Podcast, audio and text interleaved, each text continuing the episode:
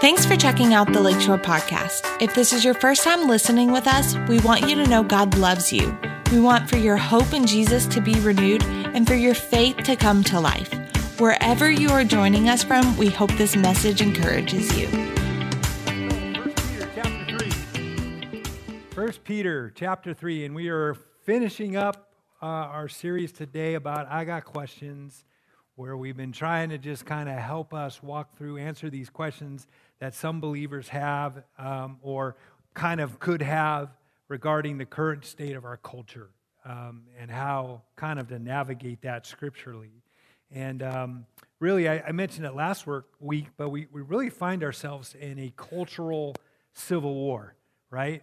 Um, it's not a, a, physical fight, it's not a physical um, thing, but it's, it's things that are very much spiritual. We are in a spiritual war because there are principalities, there are rulers in high places that are trying to govern, trying to move and operate within our culture today that um, are very anti Christ in nature.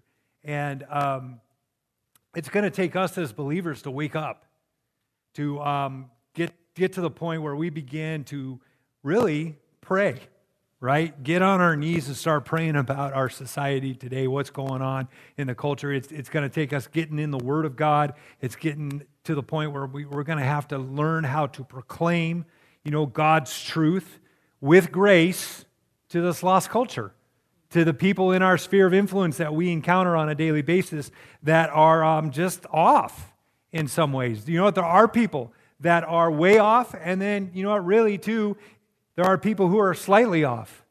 But see, God wants us to be a people who are totally on, right? Totally on what God's word has to say so that we can address those who are slightly off and say, hey, no, no, come back this way. Come back to what, what the real truth of God's word is. And so um, you know, our theme verse that we've been talking about and we kind of uh, shed light on it is really just kind of come to pass with what Paul has been declaring or what he declared over 2,000 years ago. And it's this theme verse um, in 1 Timothy. It says, But the Holy Spirit explicitly and unmistakably declares that in latter times some will turn away from the faith, paying attention instead, of, instead to deceitful and seductive spirits and doctrines of demons, right? And we know, I mean, if, if you, unless you like live under a rock, right, you know that there is a whole bunch of demonic ideology going on in the world right now, right? I mean, we have, you know, the the alphabet ideology, which would be the LGBTQIA plus, right? They keep adding alphabet letters onto it. Okay, so you got that. You got all these leftist ideas, right? And you even have, and I, I really didn't know that they gave a title to this, but they also have what they consider progressive Christianity. And what that progressive Christianity is, is they're willing to fudge the lines when it comes to God's word in the church, nonetheless. Not just outside of the church, but churches are being progressive. We want to make sure that we're all inclusive. Yes, we're supposed to love people, but we're not supposed to just give in to whatever it is that they desire and what their needs are and what their emotional needs are and what all those things are. We have to stick to the truth of God's word. When you say amen? Yeah, absolutely, 100%, right? But the sanitizing has begun with these ideologies they begin to try to sanitize and begin to try to you know make sure that you know um, god's truth is, is kind of being eroded and, and cleaned away from everything that um, this world or this culture um, wants to pursue. That God's word is not a standard at all, but God's word is just something out there for crazies, for people who are just kind of maybe, you know, weird. Let's put it that way, right? I don't know if you've ever been called weird because you're a Christian. Um, I remember a long time ago I was, right? But it's been a while. But so you come to the South, and a lot of times, you know, people don't really say, hey, you're weird for being a Christian, because, you know, it's the South. But you know what? A lot of times in the South, a lot of it is, I'm sorry to say this, is just religion. It's not relationship. Because, you know, we're just going to do it because, mom, you know, mom went to church, dad went to church. What? No, you've got to have relationship with Jesus. That is the deal. And in this culture is just trying to, to create anything that is truth to them, anything that suits them, anything that um, would define, they that define themselves by their feelings. They define themselves by whatever feels right. And um, it's kind of this, um, I would say, love of self spirit. Okay? And that's an evil spirit, just so you know. That's, that's a deception and a lie of the enemy when people start to love themselves over loving God. Right? Just read Romans 1. And then you read it and go, wow, yeah, that's totally what, what's going on. But see, we've got to understand that we've got to be able to tell the truth no matter what. We are supposed to be people who stand our ground and are able to say, I don't care if you counsel me. I don't care if you say I'm crazy. I don't care what you say about me. All I know is that God's word is true, and this is what I believe. So today, we're going to kind of wrap this up with this title How do I defend the faith in love? How do I defend the faith in love? So, what did I tell you to go to? I told you to go to 1 Peter, right? But I'm going to ask you to, I messed up. Go to Ephesians chapter 4, verse 15 first. So just keep your foot, finger, you know, in there, or if you got one of those little um, uh, pieces of material that you can kind of roll it off there. But Ephesians chapter 4, verse 15, and it's a scripture we looked at a couple weeks ago. But I'm going to re- I'm going to read this kind of in the Amplified Version. And it says this but speaking the truth in love. In all things, both our speech and our lives expressing His truth. Notice it's not your truth, right? It's His truth. So we are supposed to be speaking His truth and then living our lives expressively to His truth. Again, not our truth, right? And then it says, Let us grow up in all things. Wow. We got to grow up, right? We got to grow up. Right? I, I, remember in children's ministry, I used to talk to kids about not being sippy cup Christians. Right? We can't be sippy cup Christians. But see, a lot of people just kind of approach kind of their, their walk with Jesus in that kind of baby sippy cup way. But we've got to get beyond that. So it says, grow up in all things into him, following his example, who is the head, and that is Christ. So we can see here that we are called to speak the truth in love. We are not to bludgeon others in the way we communicate and defend our faith. Because people do that, right? And I think as a rule, what we should do is at least remember when we speak and confront someone with truth, we should imagine how we would respond to someone giving us the same truth if it was, if it, was presenting, being presented to us.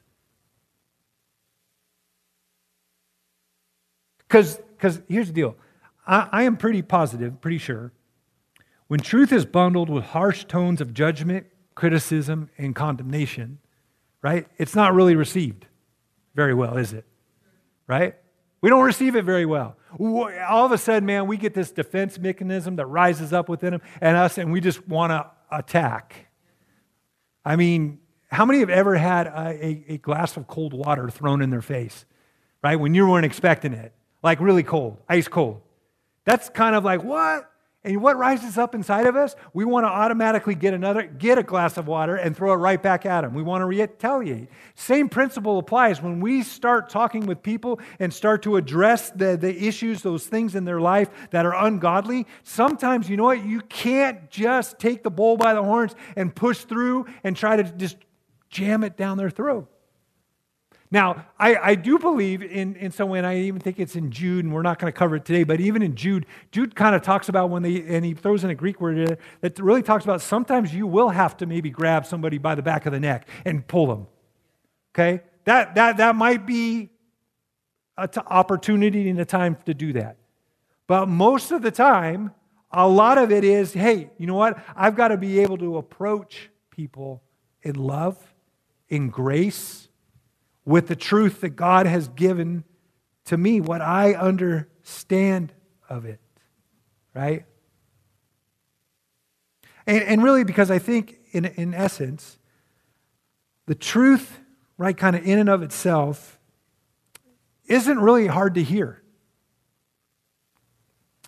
Especially when it comes, you know, kind of in this, this uncompromising way, the uncompromised truth, when it comes kind of wrapped in patience and tenderness and in love. It's kind of this Matthew chapter 7, verse 12. You don't have to turn there.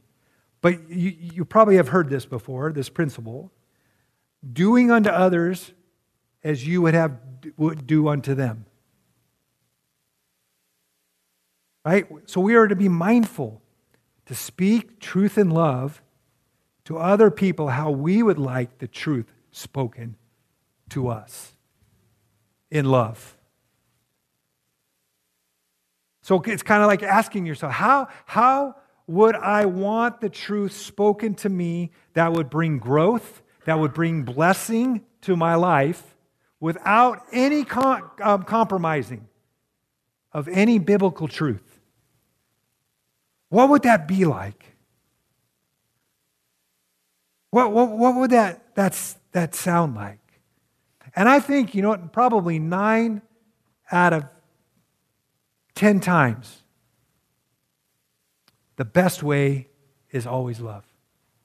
The best way is always love.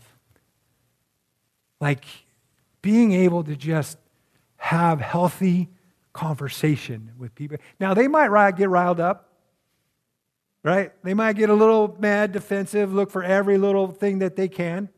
But see, that, that's the thing. Sometimes we just got to plant the seed and walk away if we have to. It's not about sometimes you digging in the ground and you proving your point to the point where you know what it's good now it's now it's starting a conflict. Sometimes it's just about hey I I'm sorry you feel that way but man I just wanted to share the truth with you because man I really care about you and I really want to see you on the correct right path that God ha- ha- has for you. And so sharing you know the truth then it is like I said kind of clothed in love but in order to do that right? In order to share and really defend our faith effectively, we have to, to know it, right? We got to know what we're supposed to share. We got to have a, a, a, knowledge of God's word. And, and kind of the Christian term for that is apologetics, okay? And basically, this is apologetics, giving you a very simple definition, okay? It's knowing what you believe and why you believe it and then being able to communicate that effectively to others. So it's knowing what you believe, why you believe it, and then being able to communicate it effectively to others. It's as simple as that. But see, oftentimes I, I think that word becomes intimidating to people because people kind of think, kind of get this idea that, you know, oh my gosh, you know, that's for the spiritual elite, you know, the, the Christian who are, is a special force thing, you know, kind of the Christian ninja who can go about and, you know, man, he, he can drop all this information and all these things and all these facts and all that stuff. But you know what? I think sometimes God's just saying, hey, all I want from you to be apologetic in your conversation with this person is just tell what you know. And sure, they might get mad. They might argue it. They might say, well, you know, whatever. And then, you know what? You might be able to say, well, hey, I'll get back to you on that question. I'm not quite sure about that. But that doesn't discount truth. It just, do, it just doesn't discount it at all. But see, here's the thing we got to lock into it's God's heart. Don't, let me say this don't discount yourself from being a person who could be involved in apologetics. Okay? Because if you know what you know to be true, and you know why you believe it's true, and you're able to tell people, hey, this is what I believe. I believe that Jesus died on the cross for me. I believe that Jesus rose again from the dead. I believe that Jesus is seated at the right hand of the Father. I believe he's coming back. I believe, right? And they can argue all they want, but it's truth. And so don't discount yourself and think, oh, you know what? Yeah, I'm probably not. No, every single one of us is called to some level of apologetics. Okay? Now, you're not maybe not called to the forum of being able to stand in a lecture hall in a college and be able to debate someone back and forth. Maybe you're not called to that. But you know what? You're called to apologetics with your neighbor. You're called to apologetics with, with somebody that God puts on your heart. Otherwise, He would not have put that person on your heart, right? I mean, it, it, that's just how He works. And so we're all called to it. But let's look at 1 Peter, where I told you to originally go to, to see how kind of what, what Peter has to write about this idea about apologetics. It's in verse, uh, chapter 3, verse 15. It says this. It says, but sanctify the Lord in your heart. Okay, very first step there. Sanctify means to set apart right? You got to set apart the Lord in your heart. That is probably the number one priority, the number one goal. If you're, if you're going to, you know, kind of um, um, have this, these discussions with people. Because these, these people will, will try to get you off of your belief to start questioning it. But see, if you sanctify the Lord in your heart, then you know what? You're on a different level. Because it's all about Him, not about you right? So it says, But sanctify the Lord in your hearts and always be ready to give a defense to everyone who asks you a reason for the hope that is in you with meekness and fear. Okay? Meekness and fear. Love, right? But at the same time, knowing, you know what? I'm not like fearing God or I'm not fearing people. But, Lord, but having this kind of reverence for God's word and reverence for the fact that God wants these people to be on the right path. That's what he means by that. So Peter's like urging his readers, right? And, and, and really, he's urging you and I, because when we read the word of God, God's word is for us too, right? And so he's, he's reading them, hey, guys, you need to be constantly and perpetually ready right? You need, you need to, to, to, to set yourself in a go position. Be prompt to act when someone comes and says, Why do you believe the way you believe? Well, it's not. Well, why don't you just come with me to church on Sunday? Let my pastor tell you. No. Okay? It's not. I mean, yeah, you could do that. But see, the problem is you're missing, missing the whole goal. The whole goal is for you to say, This is what I believe and why I believe it. See, there, there's not, sure, I, I am called to a position. I am called to be a pastor, but there is no hierarchy here. God looks at it and says, You know what? You guys are all, let's say, missionaries out in the field, out doing your jobs, out doing your work right? And he's like, you know what? I want to use you just like I would use a pastor on Sunday. What? Right? But I didn't go to school. Who cares? Right? Here, I'll give you a good way to, to, to clarify that in your head. Okay? What you could do is you could develop a bedroom Bible college. I mean that. A bedroom Bible college. I'm going to Bible college. What? Where are you going? to my bedroom. Well, what do you mean by that? I'm reading my word. I'm getting into the word. I'm spending time with Jesus in my bedroom. It's my bedroom Bible college, and I'm getting myself ready. So put that one up there in your goal list, right? A bedroom Bible college. But see, God wants us to be part of this mission right? And, and this word, you know, about giving answer, right, is this Greek word apologia. That's where we get apologetics, right? But it's apologia, which means, you know what, an answer, a rational response, a logical explanation, right? To any question that is given to us, why do you believe what you believe? And, and, and really, if you think about it, right? This defending of our faith is becoming more and more important in today's culture. right? Because we have school districts that are approving pornographic reading materials in our public schools. And they think it's okay, right? We got doctors who are freely giving out hormone blockers like it's Pez candy. Also, a kid can change their sex. I mean, seven year olds. I, I, I, just heard California is trying to pass a law that if a parent does not accept the fact that their kid wants to be, have a sex change at seven, then you lose parental rights to your kids. What is going on? You know, and then we have like, you know, the retail stores, right, that are pushing and indoctrinating kids all along the lines of that, you know, alphabet agenda. Um, I mean, it's just crazy. And then you got our government, government and society that's just, you know, totally celebrates this whole gay pride month. I mean, that's sick. It's twisted. It's, it's, it's not, it, it's such an abomination to God, but they don't care. You know, what happened to Sodom and Gomorrah? But they don't care because, you know, it's all about their feelings. It's all about their truth. It's all about, you know, the stuff that's going on inside of them. I want to be happy. And so, and I said before, it sadly has kind of entered into the church as well. Um, I mean, there are times when, when people, Christians, are getting more upset because they're more emotionally based on the fact that sin is being called out, right? And instead of being upset about the sin. It's like, how, how you can't bring that up?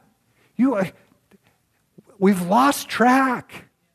We've, we've just lost track. But see, God wants us to make sure that we are, are growing and stabilizing ourselves to the point where we will be on track all the time. The way you do that is you spend time in His Word, you spend time with Him, you, you begin to pray. Again, uh, the bedroom Bible college philosophy, we have to begin to, in order to put those things into our, our life right? And the reason why a lot of this stuff is happening, again, like I just said, but, but think about it this way if you want a, kind of a scriptural example, um, Acts chapter 2, where it says that the disciples continued in the apostles' doctrine.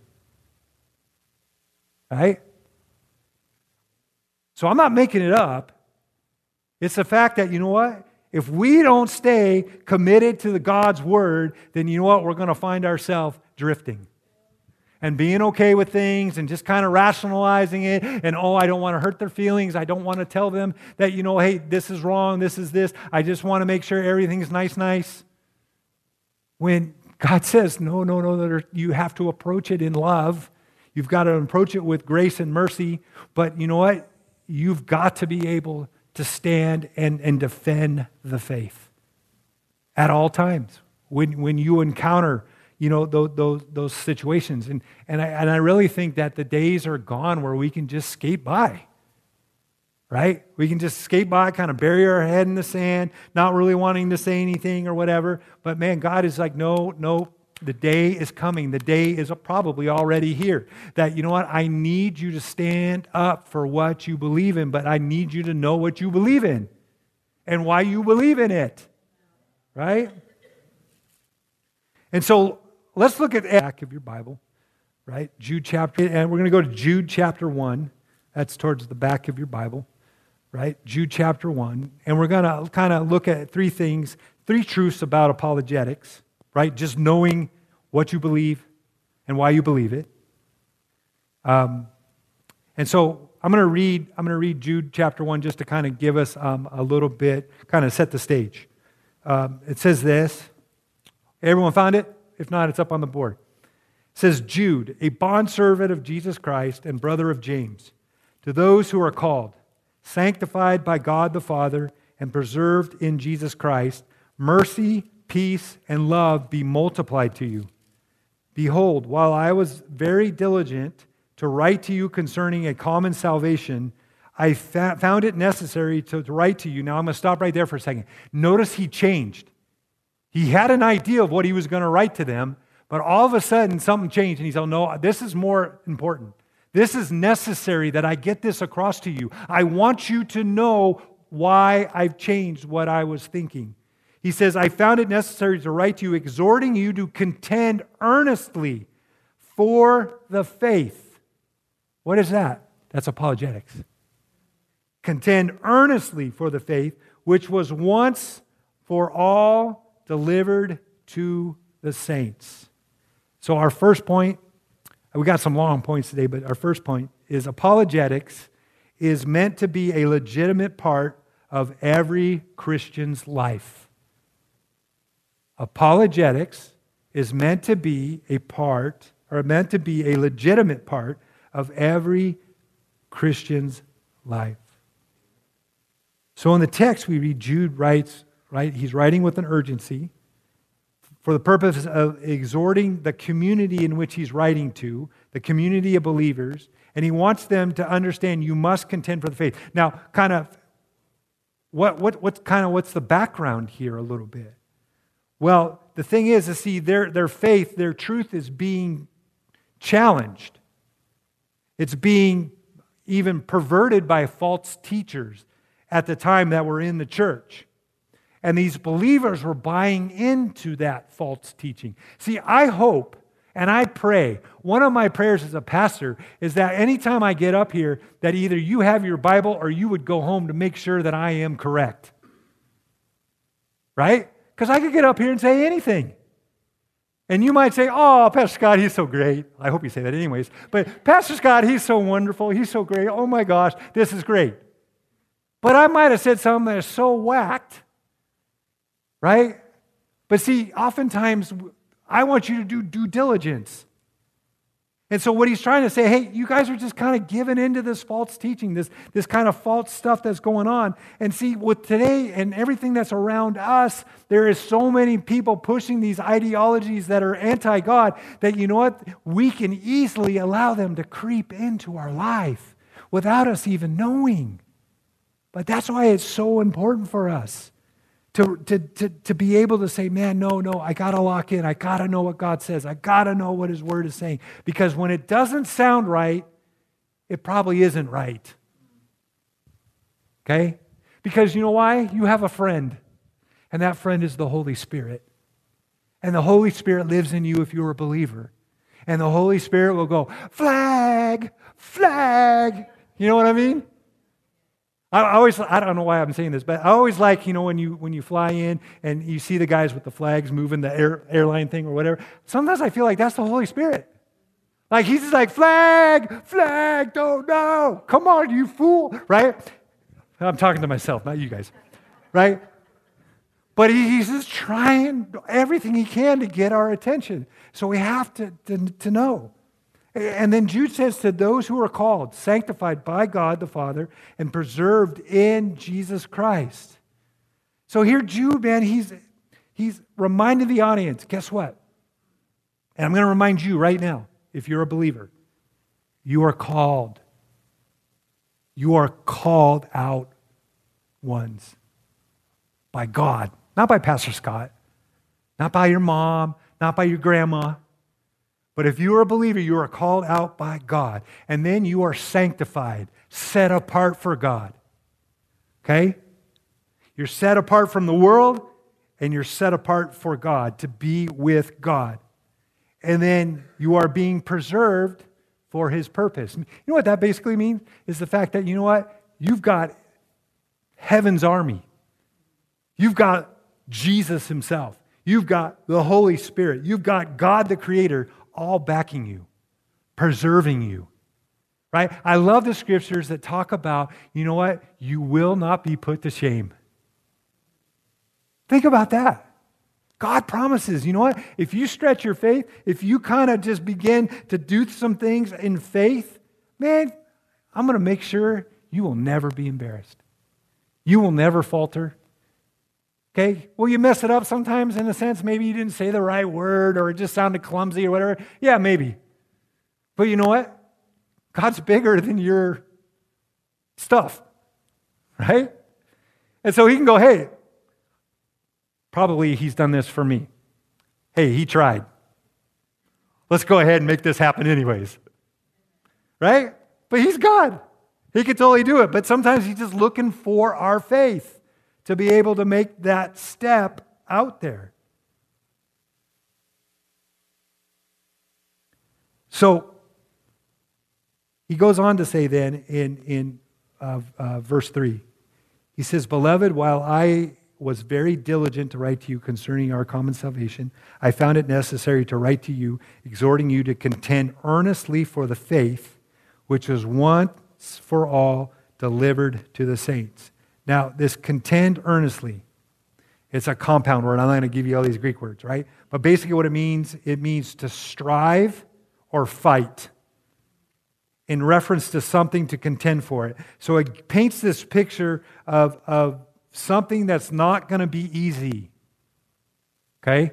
It's not going to be easy, and it leans towards physical and strenuous combat or war. So he's saying, hey, I'm exhorting you to contend fight. It's not going to be easy. It's not going to be always accepted. It's not going to be like, oh, well, okay, yeah, I'll just do it. But you know what? Out of your love for people and your love for God, you are sensing, I need to talk to you. I need to address this with you.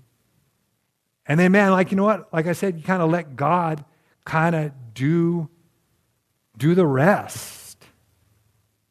And so it could bring about persecution. It could bring about, oh, you're always Captain Bummer. You're always bringing God into the picture, right? It could, it could amount to that. But, but here's the deal you have to, to express truth because God's truth is not open to change, it's not open to revision, and it's not open to addition. Right? Some people like to add, well, you know, God kind of said this too. Where? Show me where. Uh, I don't know. Well, then let's take it back, right? But, you know, and, and it says, even in Scripture, that, that God's word is profitable for instruction, right? In order to help us to be able to live a God fearing life.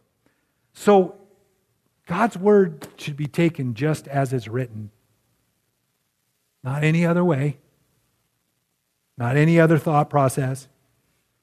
But what, what I love too about this scripture is, it, it you know, it, it doesn't just point to pastors, which I already kind of alluded to, right? But because, you know, people look at, oh, well, pastors are the ones that got to defend the faith. Well, no, every single one of us got to defend the faith, right? It's targeting called out, sanctified ones, right? To get involved, to be devoted ones, to, to, to be able to develop this ability to defend what we believe. What we believe. So Jude is just giving his readers, right, and us really, he's telling us, you know, you don't have to kind of argue this, um, the sophisticated theology theories. Okay? I don't, I don't need you to do that. Okay? But what, what I need you to do is I just need you to hold fast to the fundamental truths of God's Word. What are those fundamental truths? Well, an easy one is the gospel, right? Holding fast to, to, to the gospel, this elements of salvation, is something that we should be able to hold on to. He said it was once delivered to the saints so, in essence, you would look at it and be able to say, well, man, so that must mean that, you know what, just like the first and second com- greatest commandments and the Great Commission, that, you know what, this, this idea of apologetics is a legitimate part of our Christian life. We got to know what we believe in, why we believe in it, and then just be able to share it. Okay? The second part is apologetics um, include divine benefits that multiply when used. Apologetics include divine benefits that multiply when used. Jude says this in, in, in, in verse 2 Mercy, peace, and love be multiplied to you. Now, if you were to look at most of the letters in the New Testament, you would see that pretty much they have these opening salutations or blessings, and, and they usually you know, that are given to the reader, but are, are usually that only two words. It's usually grace and peace. I mean, just look at Paul's letters. A lot of times he just says grace and peace, yada, yada, yada, yada, yada, yada. Right? Hey, that's Seinfeld. Okay? Anyways, I don't know why they come out. Okay. But but but but here, here's the deal. Jude takes it a step farther. Okay? Because Jude changes this, this blessing intentionally.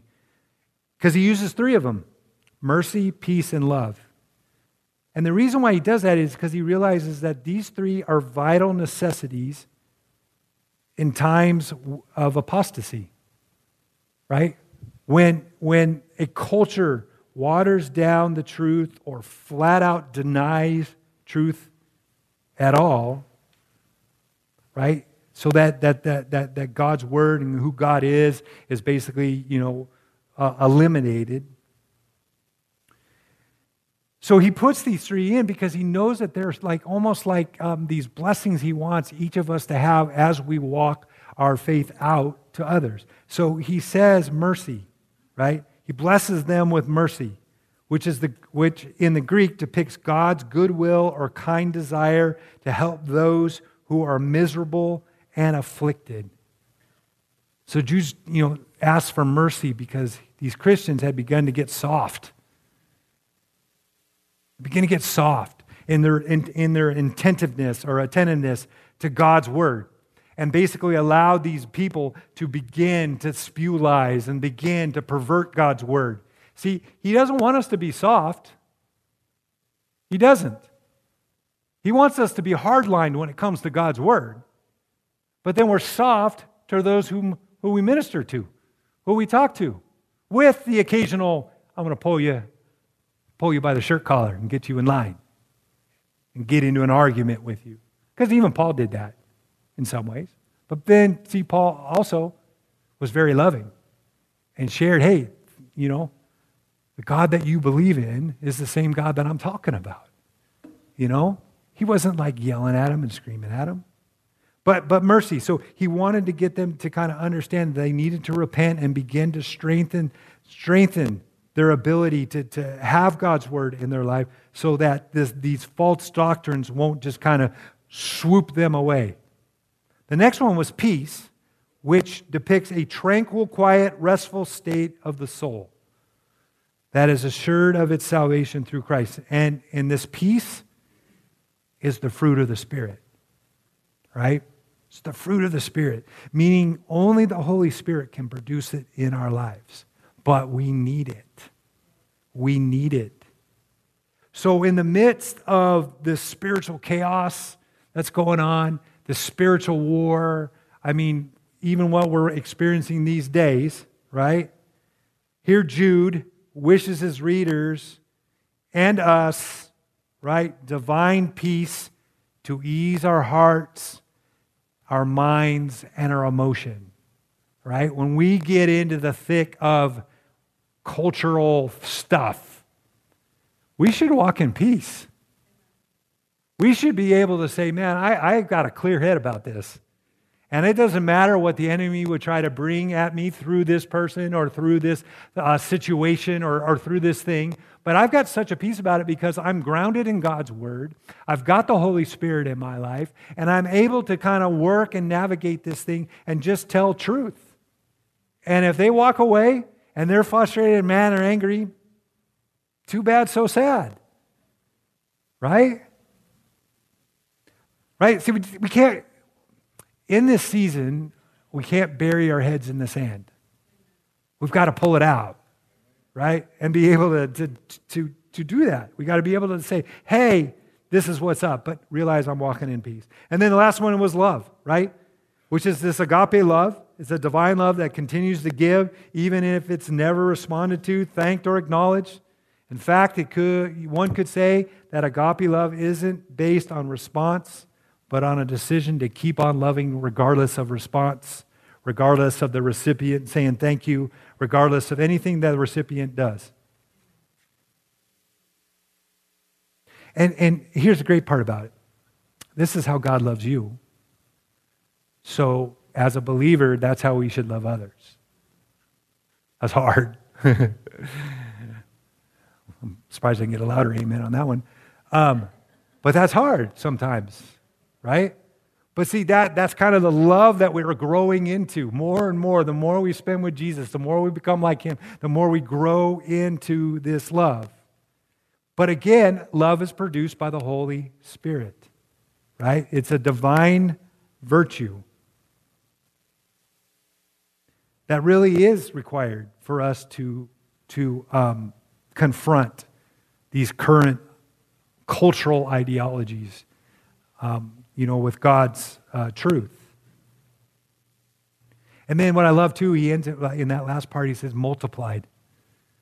What does multiplied mean? That means more, an excessive amount. So he's saying to, to them and to us, man, may mercy, may peace, may love be even greater multiplied to you. But you know, I think how that multiply, multiplication comes is when you're actively doing it. When you're actively standing up for your faith.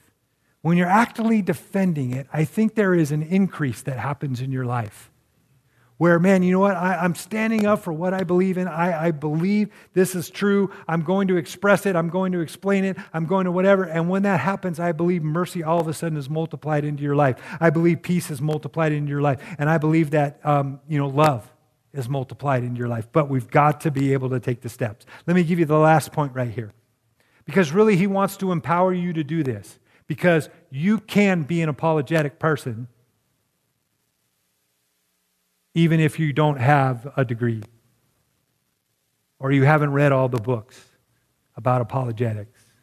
No, you simply tell them, This is what I know to be true. This is what I believe. This is why I believe it. Ding, ding, ding, ding, ding. Right? The apologetic light goes on. See, when we, we, when we keep it basic, sometimes we don't think, oh, it wasn't so deep in depth. Oh, who cares? Holy Spirit does the work from there. Sorry, I'm getting on my horse. I'll get off it. Okay. So, number three is apologetics must be motivated by and exercised in God's love. We kind of talked about it already, but I'm going to give you a couple key verses and then we're going to wrap it up. But apologetics must be motivated by and exercised in God's love.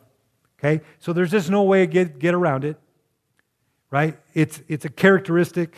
Uh, the char- characteristics of apologetics is love. And go back to 1 Peter.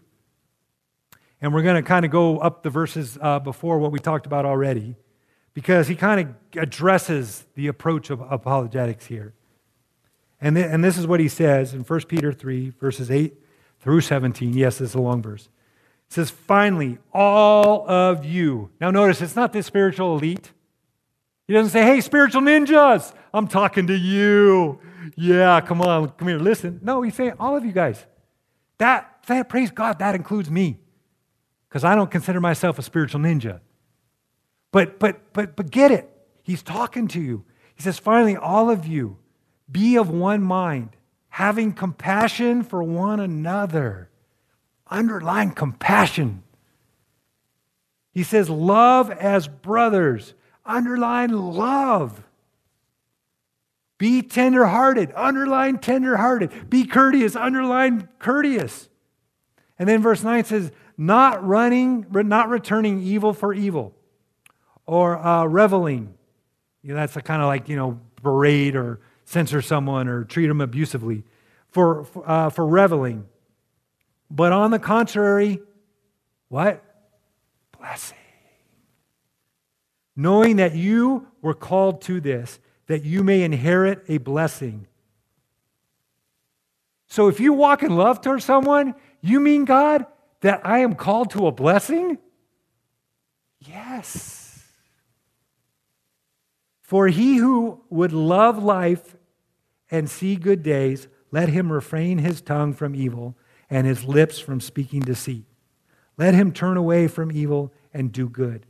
Let him seek peace and pursue it. Hmm.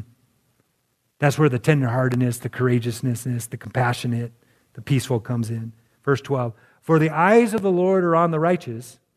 Oh, look at that. He, it says that the eye, mm, the Lord, it says that his eyes are, are, are watching, going to and fro, looking whom he may, right? So right there, man, he's watching.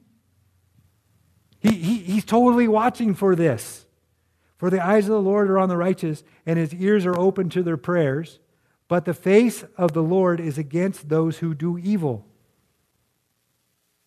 So, right after this, now he's going to tell us that there's a price tag for living in the truth. Okay? There's a price tag for it.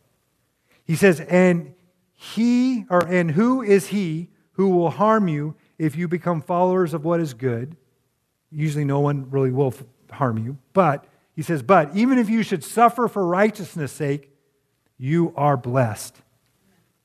And do not be afraid of their threats, nor be troubled, but sanctify the Lord God in your hearts, going back to what we first started with. And always be ready to give an offense, or a defense, sorry, to everyone who asks you a reason for the hope that is in you with meekness and fear. Other translations say gentleness and respect, or courteously and respectfully, uh, humility and reverence. Verse 16, having a good or a clear conscience that when they defame you as evildoers,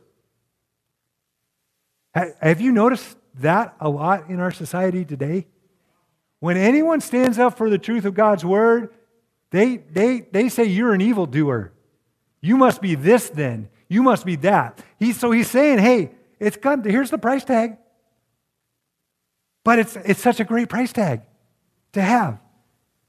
It says, when they defame you as evildoers, those who uh, revile your good conduct in Christ may be ashamed. God, God's going to work it out. Verse 17, for or, or because it is better if it is the will of God to suffer for doing good than for doing evil. So here Peter's just sharing with us the attitude that we must have. It must be one of love and peace and compassion. And then I'm going to give you one more scripture.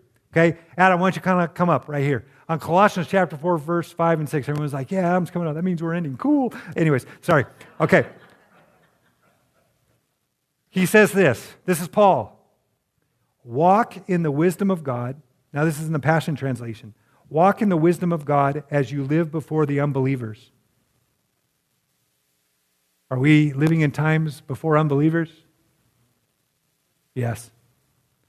And make it your duty to make him known. Let every word you speak be drenched with grace and tempered with truth and clarity. Other, other uh, versions say season it with salt. But think about that drenched with grace and tempered with truth and clarity. And then it says this then you will be prepared to give a respectful answer to anyone who asks you about your faith. Right? So, if we were just to sum up both of those scriptures, they just prove that apologetics must be motivated by and exercised in love. So, let's close. And I'll just say this don't be intimidated by the word apologetics. Again, it sounds like a big word, but all it is is you, right, knowing what you believe and why you believe it. And there's just you being able to communicate it in love, in grace to others right? It's just you having answers to those who would ask you, or even you just sharing with them, why do you believe this? Because you know what? They're off the path. They're, they're not in a, in a following the direction of God. And see, God wants us to be a, a voice in the wilderness, right? I mean, what did John the Baptist do? He was a voice in the wilderness, and I'm sure people thought he was crazy, cray cray. Lock that boy up right? But he would not compromise. And really, that's kind of really what this series is all about about just trying to get us to understand we cannot compromise in the culture that we are living in because it is going to hell in a, in a basket as fast as I'm probably speaking these words. But see, God is looking for us to step up to the plate and be able to say, you know what? No. Not going to happen. Not for, for me and my house, we will serve the Lord. Right? We're, we're, we're going to make a stance. And if I've got to get ridiculed and I got to be made fun of and I got to be looked at as evil, then so what? Because I'd rather stick with the truth, right? And I'd rather stick with God than anything else in this world. And so just, just know this you can do it. I believe in every single one of you. You can do it. Do you agree with me? Yeah? Well, good. Because I'm not going to stop. No, I'm just kidding. But you can do it. You, you, you can do this. Let me pray for you. Heavenly Father, oh, we're so grateful for who you are in our lives today. I thank you, Holy Spirit, for just helping us navigate that big word of apologetics and just understanding, you know what, I, man, this is what I believe and why I believe it, and I can tell people for that reason. I thank you, Holy Spirit, that you are even giving us boldness right now inside of us. That despite the fact that, man, we're going to share what we believe and what we know to be true in your word, that even if we are ridiculed, it doesn't matter. Because we know that there is a blessing behind every time that we stand up for truth. That's your heart. You get joy out of your kids standing up for truth. And so, Lord, I thank you for just empowering each one of us today, that today would mark something different in our lives, just about an understanding that, well, you know what? I can share my faith. I can share what God's word says. And I thank you that the Holy Spirit backs it up. The Holy Spirit comes and even gives us words that we don't even know we knew. And so I thank you for what you're doing inside of this community. Thank you for what you're, you're, you're, you're surrounding um, us in a sense of your presence and, and, and, your, and the Holy Spirit moving and operating in our lives daily. And so, Lord, if we're asleep, wake us up. And let us, let us hear you. Let us follow you. Let us be bold in our, our love for you. And we thank you for all that you're doing inside of us today. And every day, really, Lord. We bless you for it in Jesus' name. Thanks again for listening. To hear more messages like this one, make sure to subscribe and check out our podcast channel for more messages. If you like what you're hearing, share it with your friends. For more content from Lakeshore and information on services, check us out at lakeshorecf.com.